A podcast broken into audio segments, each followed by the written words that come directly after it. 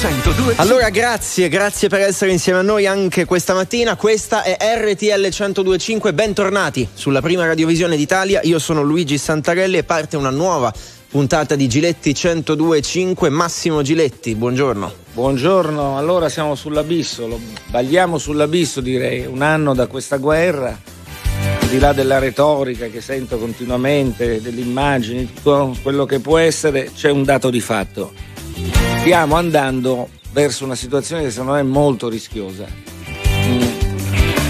Ed è passato un anno senza che la politica abbia fatto quello che avrebbe dovuto fare. Io credo che sia un anno che si può catalogare sotto solo un unico, un unico passaggio, due uniche parole. La politica si, sue, si è suicidata e ha lasciato spazio solo alle armi. Questo è il dato di fatto, tu la pensi diversamente da me, lo so, io penso invece che bisogna avere anche il coraggio di avere delle posizioni diverse. La base dell'Europa, il popolo europeo non ama questa guerra.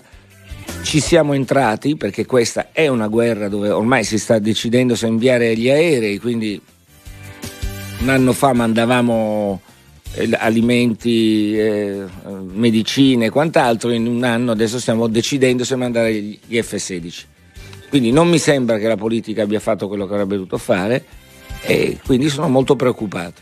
Anche su questo vogliamo sentire voi, ragionare insieme a voi, passato un anno eh, il bilancio di quest'anno e soprattutto cosa stiamo facendo noi, cosa è giusto che dobbiamo o non dobbiamo fare, nello specifico inviare questo tipo di armamenti da parte del nostro paese, secondo voi è giusto oppure no? 02 25 15 15, iniziate a chiamarci sin da subito se volete intervenire in diretta e parlare insieme a Massimo Giletti, messaggi tramite Whatsapp li aspettiamo al 378 378 1025. Saluto Pio Ingegno, Ricchi Aristarco, Andy Ceccarelli in regia, vi aspetta Massimo Lonigro al telefono. 24 di febbraio, esattamente un anno fa, i carri armati russi entravano in Ucraina e ragioniamo come sempre facciamo insieme a voi a telefoni aperti allo 02 25 15 15. Roberto ci chiama da Verona, è il primo ascoltatore di oggi, buongiorno. Buongiorno, Roberto. buongiorno a voi. Buongiorno. Eccoci. Prego. Che Allora, dice? È molto semplice, tra virgolette. Io parto da un presupposto e uso una metafora. Il cancro è un male che si estirpa alla radice. In questa guerra il cancro chi è? Chi l'ha provocata, chi l'ha di fatto attuata. E quindi la soluzione, che non è, mi rendo conto, facile o semplice, è quella di eliminare chi l'ha creata la guerra. Perché una volta eliminata quella persona, ok, che non ragiona se non con le armi, ok, perché non c'è verso e non c'è stato verso di fare arrivare a una Ma lei come lo elimina Putin? Me lo spieghi in modo democratico o come aveva detto Biden? eh, Perché Biden a un certo punto si è lasciato anche scappare delle frasi ambigue. Eh, non- lei non, non pensa che se magari occasioni. qualcosa di peggio, se si toglie Putin c'è ancora peggio? Chi ci garantisce? Abbiamo abbattuto Gheddafi, guardate che cosa è successo in Libia. Certo, la situazione è ancora peggiore. pochi interessi sotto, Massimo. Ah, Questo ma è il ho problema. capito, noi stiamo attenti però perché io non sono sicuro che se elimini Putin la situazione in Russia migliora o arriva uno peggio, un falco, ma perché anche lì ci Ma sono falchi e colombe. che eh. arrivi qualcuno di peggio di Putin. Ho veramente qualche dubbio, proprio perché Io invece ne ho quella tanti. mente malata lì, voglio dire, peggio di così non so chi ci possa essere. Guardi perché che per in- un attimo proviamo a pensare di toglierlo. Eh. Cosa fanno i russi? Proviamo a pensare un attimo, non lo eliminiamo, lo mettiamo in stand-by. Cosa fanno senza una guida di una testa come quella? Vanno un po' allo- alla deriva, allo sbaraglio, non hanno la stessa visione piuttosto che la stessa capacità di pensiero o di sviluppo che ha quell'essere lì. Questo è il punto. Però, Io, guardi, detto, non- non ho le sue certezze. forti. Io non Chiaro, ho le sue troppo. certezze, so che la Russia ci sono molti esponenti che premono per un, un- un aumento del livello della guerra, si chiamano falchi e potremmo fare un elenco pesante anche dai militari in avanti e quindi la situazione fino ad oggi non io non ho que- queste certezze, non ho mai visto abbattere in modo democratico un dittatore e questo è un altro dato. E quindi non è che noi occidentali possiamo dire eliminiamolo come? Eh, eliminiamolo vuol dire eh, entrare in un certo modo in Russia e farlo fuori, tra virgolette. E mi sembra molto democratico. Roberto, grazie, un saluto. Grazie a voi. Grazie. A Grazie. voi. Andiamo da Mario da Bergamo, buongiorno. Buongiorno, buongiorno, RTL anche mia. Grazie Mario, uh, prego. Ascolta, io penso che la, la politica non è che ha, che ha, fallito, la politica, il problema è che dall'altra parte c'è qualcuno che non vuole sentire. Cioè Putin dice no, io vado avanti, mia, non voglio avere storie, io finché non raggiungo il mio, il mio obiettivo non mollo. Ma certo, perché non gli abbiamo dato l'obiettivo un, negli anni eh, dal 2000, i famosi accordi? Allora se, se iniziamo così, diciamola anche tutta. Nel 1990 gli americani dissero a Gorbaciov noi non metteremo mai sì. Missili, armamenti nei paesi della ex Unione Sovietica, satelliti dell'Unione Sovietica, e diedero la loro parola. Fatevi un giro in Polonia, in Romania, in Bulgaria, andate in quei paesi lì e vedete rampe di missili da tutte le parti. Quindi già hanno mancato la parola su quello. Oggi, esatto, esatto. oggi stiamo vivendo una guerra che nasce dal fatto che nel 2014, lo ripeto perché questa è la storia, non si è accettato un accordo firmato da tutti, francesi, tedeschi, russi e quant'altro, sulla famosa Donbass sì, che doveva diventare a forza eh di no, ripetere questa cosa. E ho capito, cosa, però se non allora giustificare una, un paese che io non giustifico però se non sai le ragioni per cui si scatena una roba del genere, che per okay. noi sembra una fesseria. Una volta che hai saputo le ragioni, è... che fai? Ok, abbiamo no, adesso siamo arrivati a quello perché siamo stati passivi politicamente. Non abbiamo obbligato Zelensky a fare l'accordo. Questa è la verità. Si doveva fare l'accordo nel 2014, si è sottoscritto quell'accordo, bisogna mantenerlo. Il Donbass doveva diventare una, un'area, diciamo, eh, autonoma. Punto. Poi sarebbe successo lo stesso, può darsi. Eh, ma, ma, come, eh, ma anche, eh, anche, adesso in teoria sono repubbliche autoproclamate autonome, ma eh, ti sembrano autonome? Ma non te... sono autonome, se ci sono stati appunto, 15.000 appunto. morti in, in, questi anni, zitti tutti, 15.000 morti, ma io sono quello che dice che Putin ha distrutto la Cecenia, ha distrutto la Georgia, ma di cosa parliamo? Ma io che faccio un inno a Putin. Dico che abbiamo le responsabilità anche noi e se noi siamo qua a pagare un, un dazio terribile nell'economia con un punto interrogativo enorme, è per l'incapacità dell'Europa di essere tale e di lasciarsi guidare ormai da chi? Da solo dagli americani. Questa è la mia visione. Potrò avere la visione oppure devi essere sempre tacciato di essere putiniano ma, perché ma hai una visione diversa. Ti, ma qualcuno ti ha accusato di essere putiniano? Ma Qual- come? Ma tu sì. ma dai, ma se sono stato qui, da tutte le parti, mi ha rotto le palle da tutte le parti, non no? Non Venite voi, qui. se qualcuno è andato in Ucraina a vedere, a parlare di quelli che fanno i soloni, ci sono andati, si sono andati a rendere conto che ci avevano detto che la Russia andava in default, siamo alla decima sanzione economica, in default vanno le nostre aziende e la Russia ha prospettive economiche di, positive, l'avete letto l'ultimo report? Ci hanno raccontato un sacco di fesserie, che, che, Putin è morto, che stava per morire, che aveva il tumore, il cancro. Ma raccontiamo, dicono che fanno solo loro propaganda, ma noi cosa facciamo? Quella che cos'è? Ma... E allora io voglio uscire da questo dubbio. Siamo sull'abisso, ce ne rendiamo conto. Per che cosa? Per il Donbass. Io sinceramente mi rifiuto di accettare una roba del genere. Quando si poteva risolvere in modo politico, politico tanti anni fa. Non l'abbiamo fatto, adesso il rischio è molto alto. Ovvio che Putin è dalla parte del torto, ma dobbiamo dirlo tutte le volte. È entrato il carro armato in una nazione sovrana. Eh, per però carità. c'è anche un altro equivoco. Ne approfitto perché è arrivato un messaggio in questo momento che dice questo. Trovo assurdo, scrive qualcuno che non si firma, l'antidemocrazia dei media in questo momento si può solo dire di essere a favore dell'Ucraina. Chi la pensa diversamente viene accusato subito di essere pro-Russia. Ma chi l'ha detto? Ma come chi l'ha detto? Ma ci sono state le liste in questo paese. Ma, ma quel, quella, è stata, quella, è stata, una fesseria. Ma ti ricordi che hanno fatto delle liste? Il Papa. Que- il il Papa perché non era quella lista? Perché sono dei vigliacchi, perché il Papa non lo possono toccare, ma il Papa ha detto una cosa terribile, che la guerra è scoppiata perché la, la, la Nato abbaiava ai confini della Russia.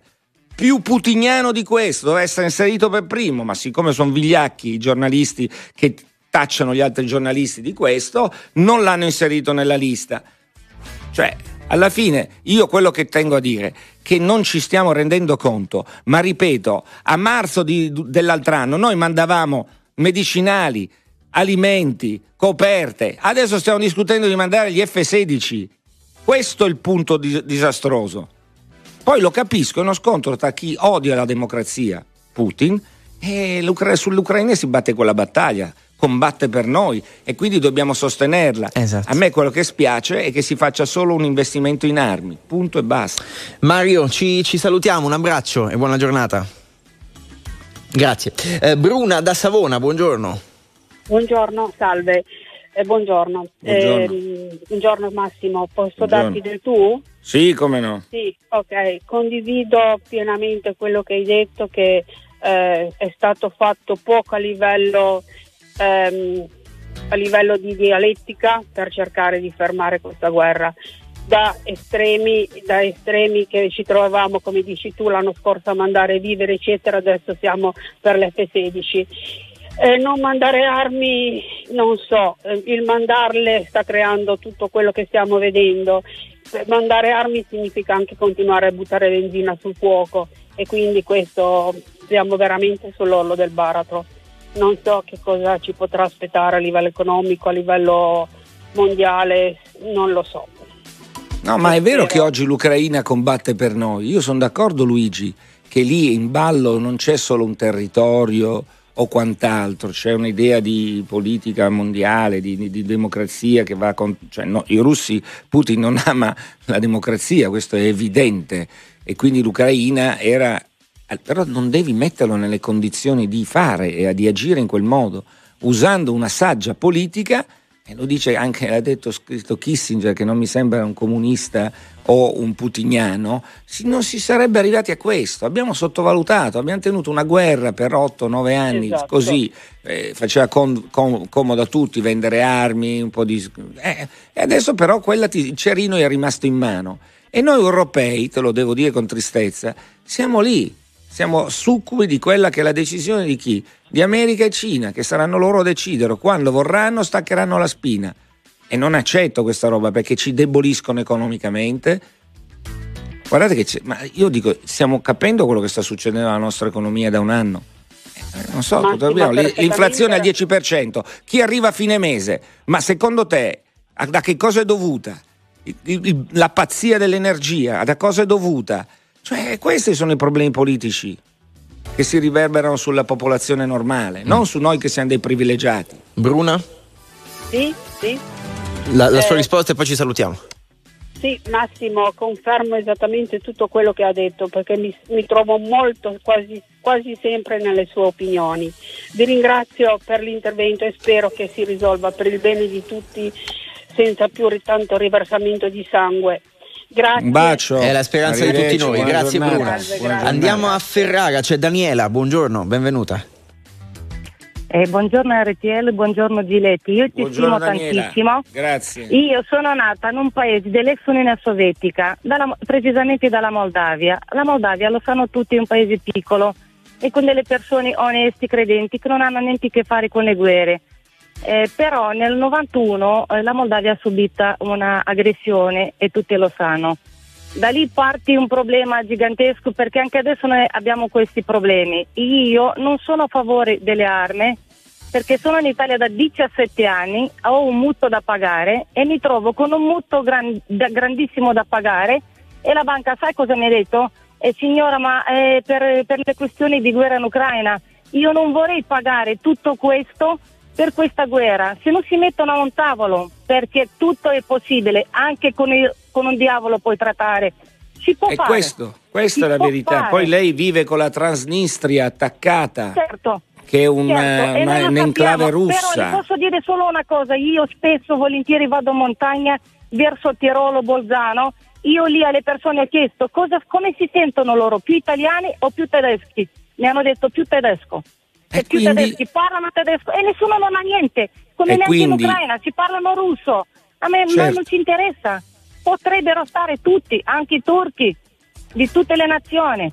E non dovrebbe essere questo. Se si mettono le persone per bene e se si parlano, gli dico, si può trattare anche con il diavolo.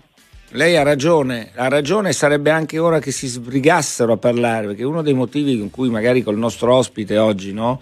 Luigi, eh, Esatto. eh, come mai non ci si incontra più da aprile, credo, dello scorso anno, le delegazioni? Cioè ogni volta che sembra che si apra uno- un pertugio di speranza, di, di possibilità, gli- stranamente gli incontri saltano, no? C'è stato Erdogan che faceva da pacere, quindi siamo andati a finire nelle mani di un dittatore per cercare di uscire da sta storia, non è, non è uscito nulla se non solo vantaggi per la Turchia.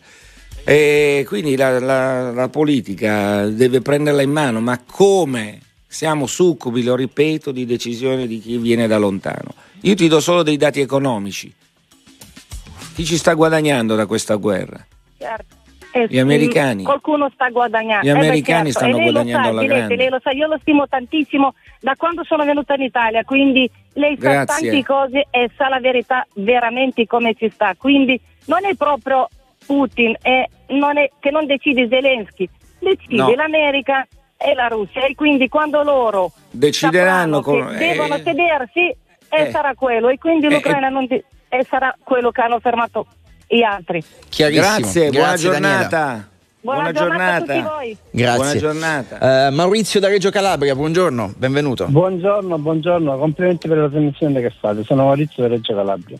E niente, io volevo esprimere la mia contrarietà a tutta questa guerra che stanno facendo, anche da, più mh, da parte dell'Italia che non c'entra nulla in questa guerra. Sì, è NATO, è Europa, però cosa fanno per noi? Cosa stanno facendo per noi? Io ho votato Meloni che diceva contro l'Europa, Europa, Europa, e adesso che fa? Si mette a favore di questa Europa, non dell'Ucraina, dell'Europa, dell'America, contro la Russia che ci ha servito a noi. Io, eh, mm, In che senso la Russia ci ha servito? Non ci ha sempre aiutato, nell'ultimo periodo della pandemia. Eh, vabbè, Io- tan- Beh, tanti lei- paesi allora, ci hanno dato adesso- una mano. Adesso, se lei si adesso- riferisce a quella no- dell'equipe di medici, che non si è neanche ben capito che Eh, cosa, che cosa fossero sia venuta a fare in fare. Eh, Sono esatto. molti Ma- ma io dubbi vabbè, beh, su- io sull'operazione russa. eh. Sì, ok, Mm. io, sono io non posso dire che sa Ma la Russia no cosa fa? Ma lei cosa farebbe? Scusi, mi dica, voglio una posizione mi farei i sua. fatti- Mi farei i fatti miei, mi farei solamente le Come i fatti suoi? E qui do- si Certo. gira dall'altra parte. No, Invadono no, una nazione, lei si no, gira dall'altra ma- parte, ma non chi- si ma può. Chi, ma chi l'invade? Ah, insegnatemi. E come chi sta l'invade? invadendo? Chi sta invadendo? Come- Dal va- va bene. 2014 Dal 2014 adesso chi- chi è invaso? Sì, eh, ma eh, allora eh, io sostengo che è un problema ormai- storico, attimo, però un i attimo, dati di fatto attimo, parlano di un'invasione, i carri armati sono arrivati dalla Ma vai, Russia ma e sono entrati Maurizio, in Ucraina. eh, vi- vi- devo Ah, fermarvi eh, entrambi perché dobbiamo andare in noi- pubblicità. Do- ma purtro- noi ci- oh, eh, Maurizio, purtroppo do- dobbiamo andare la veloci, pubblicità. abbiamo tante telefonate e tra poco dobbiamo essere precisi perché ci sarà un collegamento, come detto, dall'Ucraina. Bravo. Maurizio, grazie comunque, chiarissima la sua posizione, condivisibile o Luigi. meno. eh, Luigi con questa maglia alla Zelensky, Ecco, ecco, do- doveva fare questo- in Zelensky. eh, solo tu. perché ha un maglione verde, non Eh perché... beh, ma è un, giorno strano Eh, che tu lo va- metta vabbè, oggi. vabbè. O sei della Lega? Sono le 8.30 in punto del mattino, siete su RTL 102.5, grazie per essere insieme a noi, insieme a Massimo Giletti a un anno esatto dall'invasione russa dell'Ucraina, ragioniamo come sempre insieme a voi al telefono allo 02 25 15 15, tra poco come annunciato ci colleghiamo proprio con l'Ucraina, intanto da Firenze Marco, buongiorno. Buongiorno, buongiorno a tutti, grazie per, per questo spazio. Buongiorno Allora, io Marco. Buongiorno Massimo, siamo coetanei, quindi mi sento di darti... Eh, sembra un ragazzino con la voce, ma beato lei. Allora andiamo. No, allora io ti dico, allora, io sono, eh, eh, intanto la mia posizione è che penso che Putin sia un criminale nazista perché ha fatto peggio dei giapponesi a Pearl Harbor, di Hitler eh, quando ha invaso la Polonia, senza preavviso, no? Noi abbiamo studiato la storia, abbiamo visto che c'era una volta un codice etico, i governatori presentavano una dichiarazione di guerra, no? Si presentavano Certo. al governo, eh, cioè qui ha fatto peggio diciamo dei, eh, dei giapponesi a Pearl Harbor. Detto questo, la mia domanda è questa Massimo e cari amici, cioè è giusto che Zelensky e la sua moglie, la Zelena, l'Olenska, eh, la Zelenska, buttino benzina sul fuoco? Cioè, qual è la priorità di un capo di Stato? Cioè in che- co- Avere- come lo stanno facendo? Beh, insomma, allora Zelensky continua a chiedere. beh, allora, se tu sì. s- vai a leggere le dichiarazioni di Zelensky, ha ragione lui. Cioè, è sempre un aumento del- dell'ingaggio di guerra, Sì. no? E, e quando dichiara noi non ci siederemo mai a un tavolo, non faremo mai finché non avremo indietro Crimea, cioè è la posta che alza. Allora non so se siano gli americani a spingerlo a far questo o ci mette di suo. Oggi bisognerebbe abbassare i toni e tentare comunque un dialogo, perché comunque non c'è altra strada, se no ci terremo questa guerra per anni. I russi non hanno, non hanno la visione del tempo nostro. Per loro il tempo è molto diverso, noi abbiamo velocità, loro sono grandi giocatori di scacchi, stanno lì, aspettano. prima o poi qualcosa succederà. Massacrano migliaia dei loro uomini, non gliene frega niente perché tanto mandano a combattere ceceni, uzbeki e quant'altro, capito? Non mandano sì. la creme di Mosca esatto. o di San Pietroburgo. Quindi bisogna stare attenti perché il rischio è evidente. E Zelensky deve abbassare, secondo me, i toni. Anche secondo me, anche secondo me. E, e, ti dico onestamente, vorrei capire qual è la priorità di un capo di Stato, se la difesa del proprio territorio o la vita dei propri cittadini. Ecco, questo è il mio, il mio grande eh, diciamo, dilemma, no? Cioè, dovrebbe essere il secondo, secondo me. Ecco questo è il mio, è il mio, il mio pensiero. Però Grazie devo dirti una cosa, eh, ti saluto, intanto eh, ascoltami però perché credo sia certo. interessante. Io quando sono andato in Ucraina a un certo punto eh, siamo stati costretti a fermarci perché c'era un funerale di, di tre soldati e, e, e, è stato un momento molto particolare perché in, quel, in quegli istanti io ho capito che nasceva un'identità di nazione, di patria che prima loro non avevano. Cioè attraverso i loro martiri loro hanno creato l'Ucraina. Oggi è una nazione, non è una landa così eh, che stava tentando da giovane, no? nata da poco, ecco, creava una sua identità di patria, di nazione. I loro morti hanno creato la nazione e sui loro morti e per i loro morti combatteranno fino alla fine, sì. perché solo andando lì capisci che loro non molleranno mai. Cioè, è questa un un'altra parte molto da, da, tenere in considerazione. Eh, non, non, è facile risolverla. Eh. Marco, per, ci... È per questo che dico, Marco, che bisogna intervenire politicamente prima. Oggi qualcuno mi dice, ma politicamente cosa faresti? Oggi è tutto più complesso. Quando arrivi a uno scontro di questo livello con città rase al suolo, migliaia di morti da una parte e dall'altra, fratelli, perché ucraini e russi sono fratelli, eh, è difficile mettere a posto le situazioni e il rischio poi è inevitabile. Uh, dobbiamo, Marco, dobbiamo salutarci. Intanto grazie e buona giornata. Grazie, grazie. Allora, eh, come detto, ci colleghiamo con l'Ucraina, ci ha raggiunto il nostro ospite, quindi Ricky la sigla. 300 secondi con Ugo Poletti. Buongiorno. Buongiorno Ugo. Buongiorno. Buongiorno. Allora, Ugo, hai ripreso il balletto della TV, delle radio, tutti ti vogliono, tutti ti cercano, sappiamo. Pre- ecco, presentati per chi non ti conoscesse oggi. Chi è? Qual è il tuo ruolo? Odessa, il tuo punto di riferimento, la tua vita Odessa, giornalista, ma conoscitore di quel mondo. Beh, sono semplicemente un milanese che si è trovato sotto le bombe eh, allo scoppio della guerra perché eh, vivo in questa città da sei anni.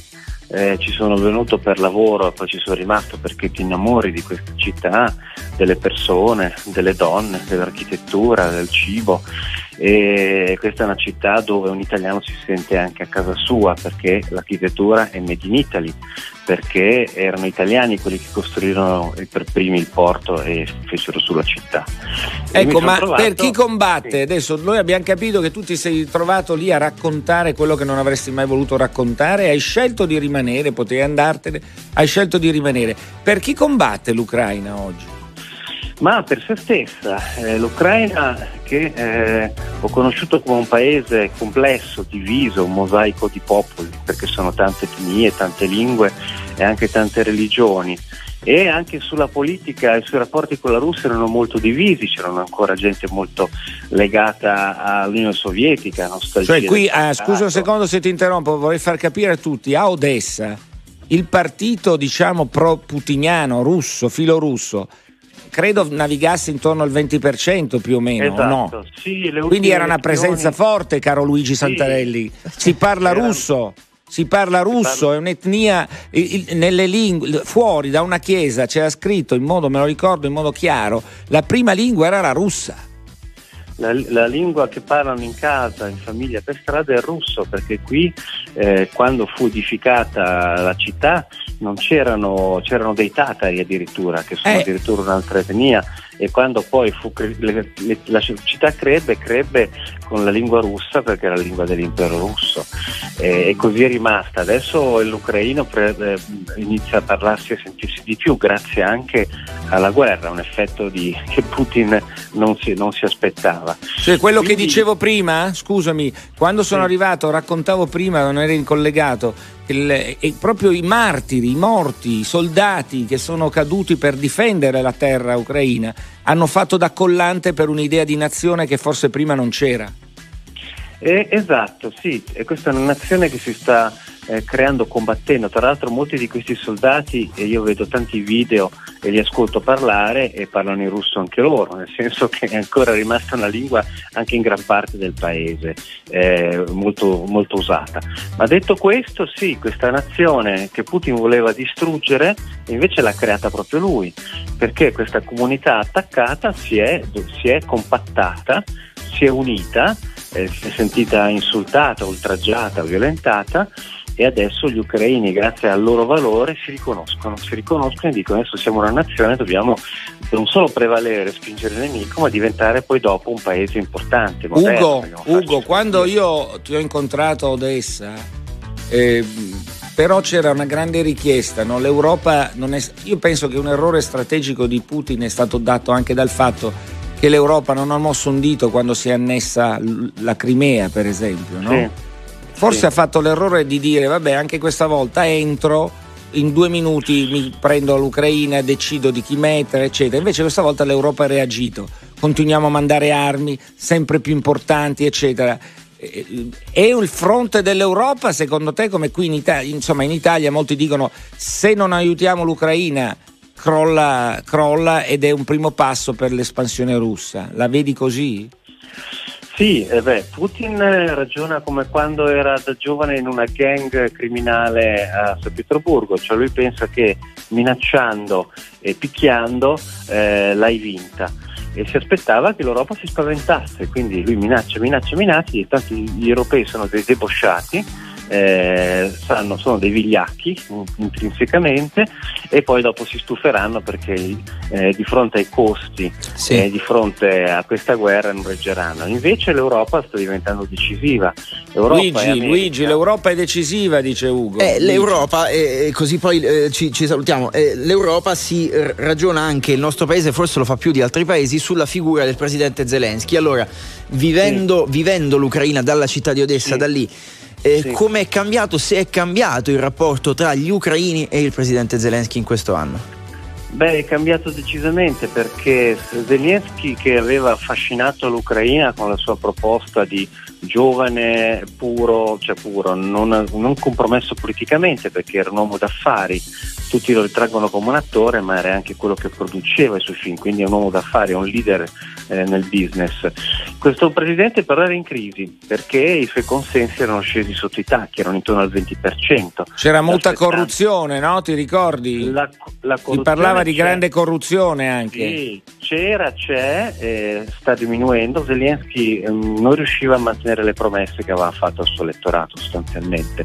Oggi il presidente ha invece il 90% dei consensi perché le persone sono rimaste affascinate da questo piccolo uomo che a rischio della propria vita personale, perché si sapeva che a Kiev c'erano già delle squadre della morte che lo cercavano, lui ha detto no, io devo stare qui, devo stare al mio posto, eh, nonostante i consigli, richieste pressanti degli americani, ma anche di francesi, inglesi, polacchi, che gli hanno offerto tutti il cosiddetto passaggio in elicottero, Sì. detto no, io rimango qua. Questa cosa ha dato una sferzata d'orgoglio, cioè ogni soldato ucraino che magari ha tentato di togliersi l'uniforme e scappare, come abbiamo fatto noi italiani nell'8 settembre, oppure ogni persona ha detto no, io rimango al mio posto perché il Presidente questo sta dimostrando di avere i cosiddetti e questa cosa ha aiutato il Paese a, a, a irrigidirsi e a Grazie coalizzarsi. Ugo.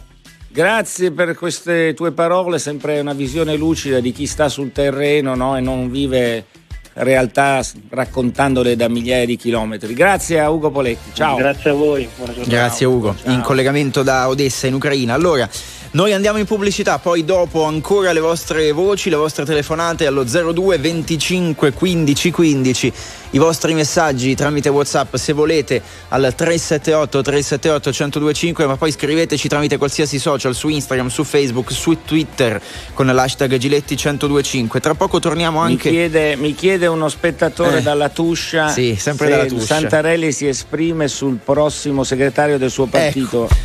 8.47 minuti e venerdì 24 febbraio siete su RTL 102.5 a un anno esatto dall'invasione russa, dall'inizio dell'invasione russa in Ucraina.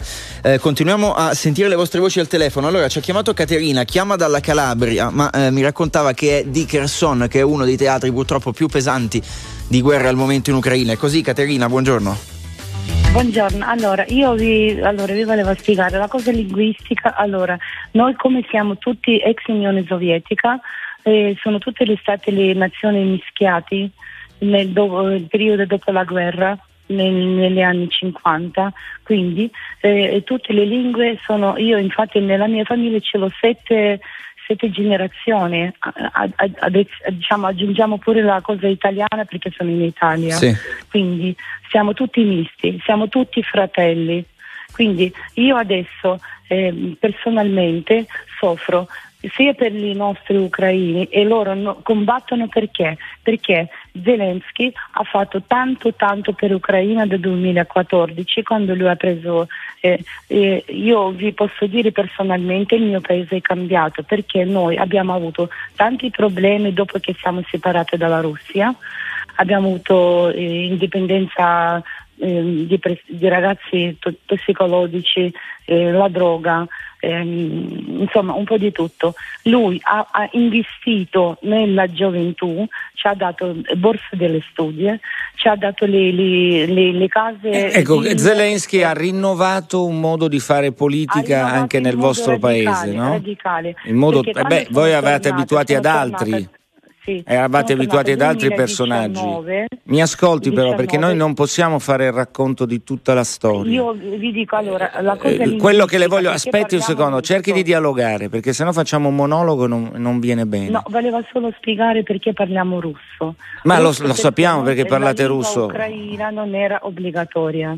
Eh, ho capito, Quindi, però al di là del perché parlate russo, quello che vorrei capire da lei, da una che vive No, comunque non quella era storia, perché dovevamo studiare tedesco, francese, inglese. Quindi c'era la scelta. Io per esempio ho avuto pure un problema che io non ho studiato mai ucraino perché non era obbligatorio. La lingua obbligatoria era russa. Quindi Sì. tu ucraino, ucraino era eri obbligato a studiare il russo. Però al di là di no, questo obbligo, obbligatorio. Obbligatorio, chiarissimo. Scusi, va chiarissimo. bene, ho capito, vogliamo uscire da sta storia perché sennò non ne viene più, non è che importa questo. Sappiamo che è un profondo legame tra l'Ucraina e la Russia, fratelli, no, no, perché cugini, tutti- perché- i perché mischiati. mi-. Vabbè, No, allora no, io no, non parlo più, però scusa. vede che poi allora, allora non c'è possibilità di dialogo. Io le voglio chiedere come ne- se ne esce secondo lei da questa situazione? Perché oggi la domanda che si dovrebbe, a cui Allora, dare una risposta è come ne usciamo? situazione, secondo me, allora, ucraini adesso sono talmente sono legati a Zelensky perché è l'unico presidente, da quanto mi ricordo io, guardate che io ce l'ho 50 anni, l'unica persona che non ha né derubato il paese, ci ha dato il futuro al nostro paese. Le chiedo come se ne esce, non mi faccia l'apologia di Zelensky, lo sappiamo No, che è uno allora, bravo rispetto a esce? tutti gli Ucraina- altri. U- no, no, Come se ne Ucraina esce? fino all'ultimo. Ecco, come dicevo io, Si- non se ne esce. fino all'ultimo. Ma è perché il popolo adesso sa di essere una Perché nazione? il popolo ha capito che perché è l'unico, l'unica persona che si è interessata del paese. E il popolo adesso è molto solidario. Se io cioè, c'è una lunga cosa di dire, voi non sapete che cosa sta succedendo adesso in Ucraina, ci sta- stanno già restaurando, ci sono le persone sta- lavorano 12-18 ore al giorno alle, alle- alle zone dove non c'è più combattimento e ricostruire, certo. Sì, però poi lei sa benissimo che è uno Stato completamente pane. distrutto. Sì, ma allora questa visione edulcorata io la, la apprezzo. Ma l'ho capito, ma lei ha visto com'è ridotta Kherson? Io l'ho vista quando sono andato, ci sono delle città Non rase al suolo. Perché è la mia città Eh, lo- lo eh, immaginiamo, quindi, lo immaginiamo. quindi, capito, sono rase al suolo quelle città. E allora io le chiedo, Se si dovesse accordare sul Donbass, lo accetterebbero gli ucraini In o no? chiusura velocemente. Sì o no? Questa è, questa è la nostra città, Donbass è la nostra città. Quindi non accettano No, nessun non tipo di c'entra compromesso. niente con la Russia. Non no. c'entra niente bene, con la Russia, d'accordo. chiarissimo. E i russi dicono la stessa cosa, quindi non ne usciamo. Tra l'altro nel, nel fuori onda su RTL 105 Plus eh, abbiamo di- discusso non poco io e Massimo insomma, su- sul contenuto di diverse telefonate di questa mattina, anche dell'ultima, ecco, che, che è stata un po' lunga, ci siamo un po' dilungati, forse si è perso il focus con la, la donna che ci chiamava dalla No, Calabria. no, di ma è interessante Luigi. La donna ha detto combatteremo fino alla fine e lo spirito che ho visto io quando sono andato in Ucraina non molleranno mai. Quindi oggi politicamente intervenire è difficile. Quando si dice la politica non interviene, lo dico io, ma ormai è molto tardi. Per cui è problematico. Quando ammazzi migliaia di persone da una parte e dall'altra, metterli a un tavolo è difficile. Eh, quindi eh, in, eh, in tutto ciò tu dici la politica avrebbe dovuto fare qualcosa prima, non l'ha Molto fatto. eh, prima. ok, e adesso che si fa? E adesso deve continuare a, dialo- a tentare di dialogare, perché sennò le armi avranno sopravvento e l'abisso della morte sarà sempre più alto. Questo è il punto. Eh, per il momento mi sembra però un po' difficile purtroppo perché vedo che i tentativi di dialogo sono andati tutti quanti a vuoto. Vabbè, io parto dal fatto che uno dichiarava che l'altro è un macellaio, l'altro è un pazzo, eccetera. Ragazzi, qui non c'è nessun pazzo, ci sono persone che hanno una visione del mondo diversa, bisogna rispettarle. La Russia è un impero, non va trattato come un paesino. L'abbiamo messo di là ai margini negli anni 2000 e paghiamo il conto adesso. Purtroppo i dittatori vanno tenuti sotto braccio, non bisogna lasciarli soli perché se li metti all'angolo poi succedono queste cose. È una realpolitik che qualcuno un tempo la faceva. Guardate, lo ripeto, la cartina di tornasole è la Libia. Abbiamo abbattuto Gheddafi perché pensavamo chissà cos'è. Guardate il caos della Libia. Chi c'è in Libia? Russi e turchi. Bene, vogliamo questo. Preparatevi all'Algeria, preparatevi a Taiwan. Diversi spunti di, di cui parleremo ancora nelle prossime settimane. Allora, siamo in chiusura. Saluto Ricchieri Starco, Piero Ingegni, Vandice e Carelli in regia, Massimo Lonigro al telefono, Massimo Giletti, appuntamento a venerdì prossimo e domenica sera sulla 7. A venerdì, ciao Luigi, Ciao grande tutti. scoop domenica, ve lo dico già oggi. Ciao.